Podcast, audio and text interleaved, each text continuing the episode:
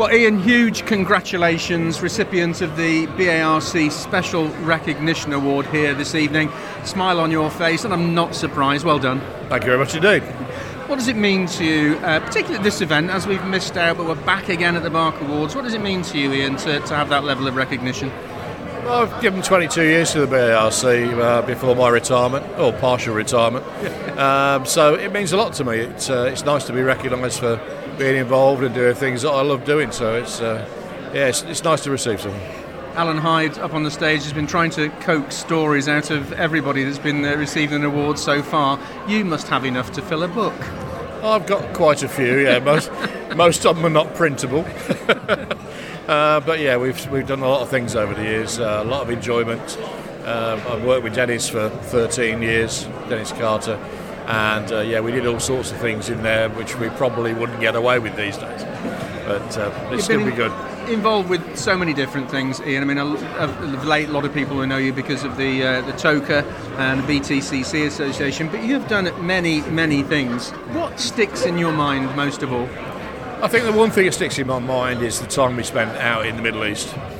Uh, we did a lot of stuff out there, one way or another. Uh, most importantly, we put took 300 plus marshals out to look after the Abu Dhabi Grand Prix, first Grand Prix out there. That was an experience and something never to be forgotten we've spoken in the past about how you always acknowledge it's not just a one man effort, one woman effort, it's a whole team effort, and that's never been more relevant as we've come through the pandemic, has it? No, absolutely. It's, uh, it's very much a team effort, everybody has to pull together. Um, it, the pandemic has been a very strange one. Um, you get different people have reacted differently to it, and uh, some, sometimes people have taken their foot off the gas when really they should be stepping up the uh, level, if you like. Uh, but no, all round, it's, a, it's always a team effort. You're only as good as your weakest link. Always. You've worked with many, many famous drivers, internationally known drivers, as well as people here this evening who are just on their way up in, in various different series. Who sticks in your mind? There must be somebody, you're smiling, so I know there is. Who sticks in your mind as being those people that's crossed your path where you've thought either they're on the way to greatness or they are truly great already? That's a really strange one because. Uh, when I started out in this sport, I always thought that as I got older, it would be the people I remembered from my early years as being the people who I always thought were the best. Uh, but strangely, that's not the case with me, I'm afraid. And uh, I think that we've got somebody really special in Ash Sutton. Um, somebody probably especially in a touring car that I haven't seen for many years, um, if ever. Uh, but it was nice to work with some of the other people along the way. Um, far too many to mention, but uh, yeah, it's good. The new season's coming up, starting for BTCC at Donington, uh, of course, in April.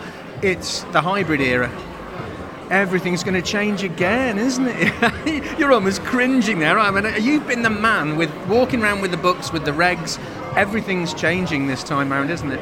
Yeah, thankfully I don't do technical. technical has nothing to do with me. So, uh, I, yeah, it's all going to change. It'll be interesting to see just what it means to everybody. Uh, I hope it gives us uh, what we're aiming for, which is to give some differentiation. Um, between the drivers. Uh, but I don't know. I'm just nervous about the whole thing of hybrid as to quite how it will fit together. It's not a simple task. It is quite a complex operation.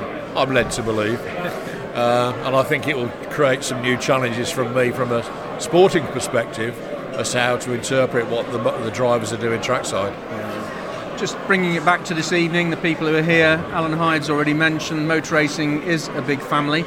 You've been associated with that family through the BARC for a long time. What would you say to people on, who are on the outside who are thinking whether or not they get involved or how they should perceive the BARC? For God's sake, get involved. You know, if, it, if you want to do something in motorsport, coming through a, a motorsport club like the BARC is the fantastic way to get started.